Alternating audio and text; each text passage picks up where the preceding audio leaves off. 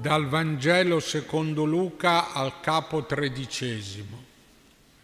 In quello stesso tempo si presentarono alcuni a riferirgli il fatto di quei Galilei il cui sangue Pilato aveva fatto scorrere insieme a quello dei loro sacrifici. Prendendo la parola Gesù disse loro, credete che quei Galilei fossero più peccatori di tutti i Galilei per avere subito tale sorte? No, io vi dico, ma se non vi convertirete perirete tutti allo stesso modo. O quelle diciotto persone sulle quali crollò la torre di Siloe e le uccise, credete che fossero più colpevoli di tutti gli abitanti di Gerusalemme? No, io vi dico, ma se non vi convertirete perirete tutti allo stesso modo. Evangelo del Signore.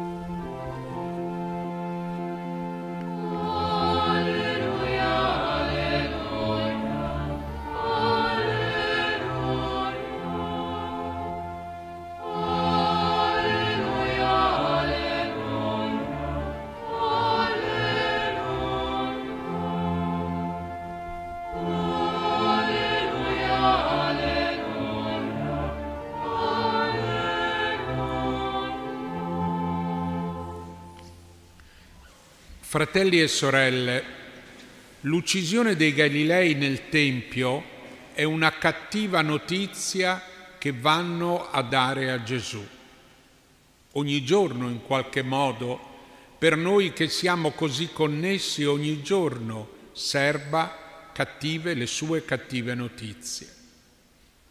E da molti mesi siamo abituati a riceverne, fortunatamente non sempre cattive, sulla pandemia del Covid-19 che ha colpito tanti e causato anche la morte di alcuni vicino a noi o lontano.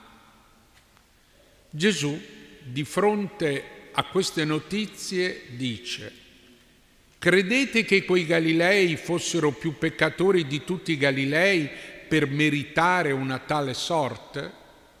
E poi richiama un altro episodio che allora aveva molto colpito probabilmente la gente, noi non ne abbiamo notizia, il crollo della torre di Siloe. O quei 18 sopra i quali rovinò la torre di Siloe e li uccise, credete che fossero più colpevoli di tutti gli abitanti di Gerusalemme? Sono notizie della cronaca di quei giorni. Ma perché Gesù le richiama? Sono forse morti per colpa loro? Infatti, per difendersi dalle cattive notizie, notizie di malattie, incidenti, fatti brutti, si cerca un colpevole. I discepoli chiedono a Gesù, Rabbi, chi ha peccato, lui o i suoi genitori, perché nascesse cieco e il cieco nato? Di chi la colpa? Si potrebbe dire che i Galilei si erano rivoltati, avevano meritato la tremenda punizione o che i morti di Siloe erano stati disattenti e tant'altro.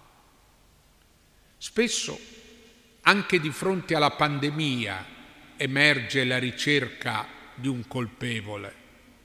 Talvolta si diviene dietristi, quasi alla ricerca di una congiura.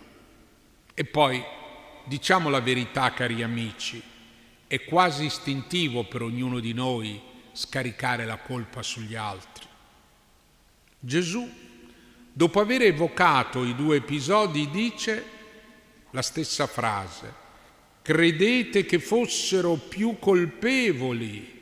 No, ma se non vi convertirete, perirete tutti, morirete tutti allo stesso modo. Abbiamo letto queste parole in questa preghiera per i malati a inizio del mese, avendo davanti agli occhi e nella mente tante persone malate che ci sono care, ma anche la pandemia, il cui andamento incerto non ci tranquillizza, mentre ci angoscia la pandemia per alcuni paesi dove è grave o molto grave. Ci sono malati gravi, ci sono morti. E chi non è contagiato o chi è guarito è gente che ha la responsabilità chiamata ed è chiamata a riflettere sulla pandemia come la torre di Siloe che crolla. Se non vi convertirete, morirete tutti allo stesso modo. Siamo noi che non siamo stati contagiati o che siamo stati guariti, che abbiamo avuto questa grazia. Se non vi convertirete, morirete tutti allo stesso modo. Non si può pensare di restare sempre sani in un mondo malato. Ed è un mondo malato, lo vediamo con la pandemia, la diffusione di malattie a cui non si pone attenzione. Abbiamo tante volte parlato di questo a proposito dei trascurati malati di AIDS in tante parti del mondo.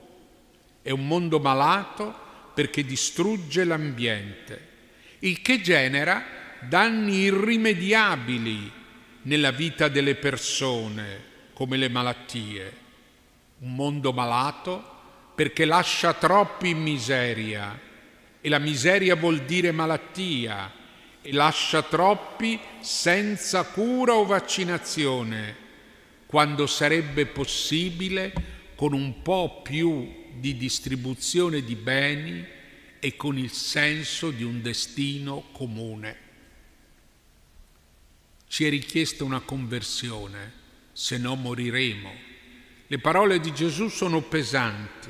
Sì, il peccato, l'egocentrismo, il vittimismo ci faranno morire lentamente e ci farà morire un ambiente malato, violentato, trascurato, rapinato.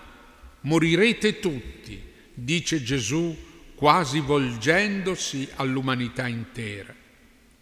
Sono parole che sentiamo gravi anche dopo il fallimento, il quasi fallimento dei recenti vertici internazionali che hanno trattato di ecologia. Papa Francesco, nell'enciclica sociale Laudato Si, ha chiesto una conversione ecologica e l'ha chiesta in termini spirituali prima che sociali. Ogni autentico atteggiamento spirituale infatti diventa sociale. Il grande santo russo Serafino di Sarov insegnava acquista e conserva la pace in te stesso e migliaia intorno a te troveranno la salvezza. La pace di un cuore che si apre a Dio tocca la vita degli altri, riguarda la storia, riguarda le relazioni con gli altri, riguarda l'ambiente. Si legge nella Laudato Si per il credente il mondo non si guarda dal di fuori ma dal di dentro, riconoscendo i legami con i quali il Padre ci ha unito a tutti gli esseri. Inoltre, facendo crescere le capacità peculiari che Dio ha dato a ciascun credente. La conversione ecologica, facendo crescere le capacità che Dio ha dato a ciascun credente, la conversione ecologica, continua il Papa, lo conduce a sviluppare la sua creatività, il suo entusiasmo, al fine di risolvere i drammi del mondo. Cari amici, la pandemia con i suoi dolori ci invita al primo atto di rispetto degli altri e dell'ambiente che sono le precauzioni, ma anche ci invita a cambiare vita, a concepirci dentro il mondo, a concepirci solidari con la creazione che geme, parti di un destino comune. Le malattie ci accompagneranno sempre per la debolezza del nostro corpo mortale, per il degrado dell'ambiente, ma tutti possiamo operare vivendo per un mondo migliore e un mondo più sano, un mondo meno contagioso di male. Possiamo pregare come facciamo oggi e la preghiera purifica l'ambiente. Pregare perché Gesù, medico buono, protegga e guarisca. I nostri antenati, in tempi non così lontani, sentendosi indifesi, soprattutto nelle montagne o nelle campagne, e trovandosi di fronte a un orizzonte da cui poteva venire prepotente ogni male e improvviso pregavano. Quando pregavano, quando con le preghiere dette rogazioni si avviavano nei campi in processione dietro al sacerdote alla croce e guardando l'orizzonte incerto cantavano. A fulgore e tempestate libera nos Domine a peste, fame et bello, a flagello terremotus, a omni malo libera nos Domine.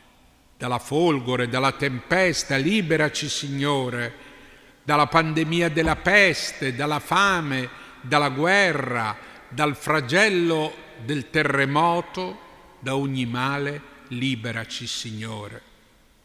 Liberaci Signore da ogni male anche noi ti chiediamo davanti all'orizzonte del mondo, guarisci i malati e dona un mondo sano in cui, come dice il profeta Isaia, nessuno degli abitanti dirà io sono malato.